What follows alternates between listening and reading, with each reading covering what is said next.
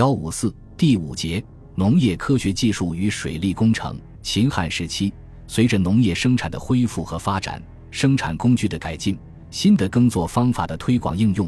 各地农业生产经验的相互交流，以及封建政府对农业的重视，一些重要水利工程的兴修，使这一时期的农业科学技术比先秦时期有了明显的进步。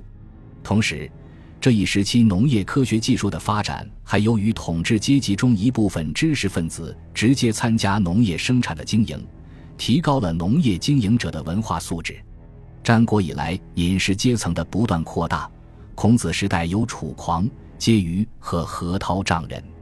汉朝更多，著名的如《后汉书》中所记载的徐志、《东关汉纪》中举案齐眉、夫妻相敬如宾的孟光和梁鸿，《史记》潇湘国世家、中种瓜长安东的东陵侯赵平等等。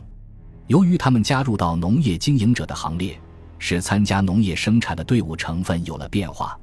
他们在经营之余，有可能把劳动人民积累的生产经验整理记录下来，流传下去，也有可能根据自己的经验体会，把旧有的技术水平提高一步。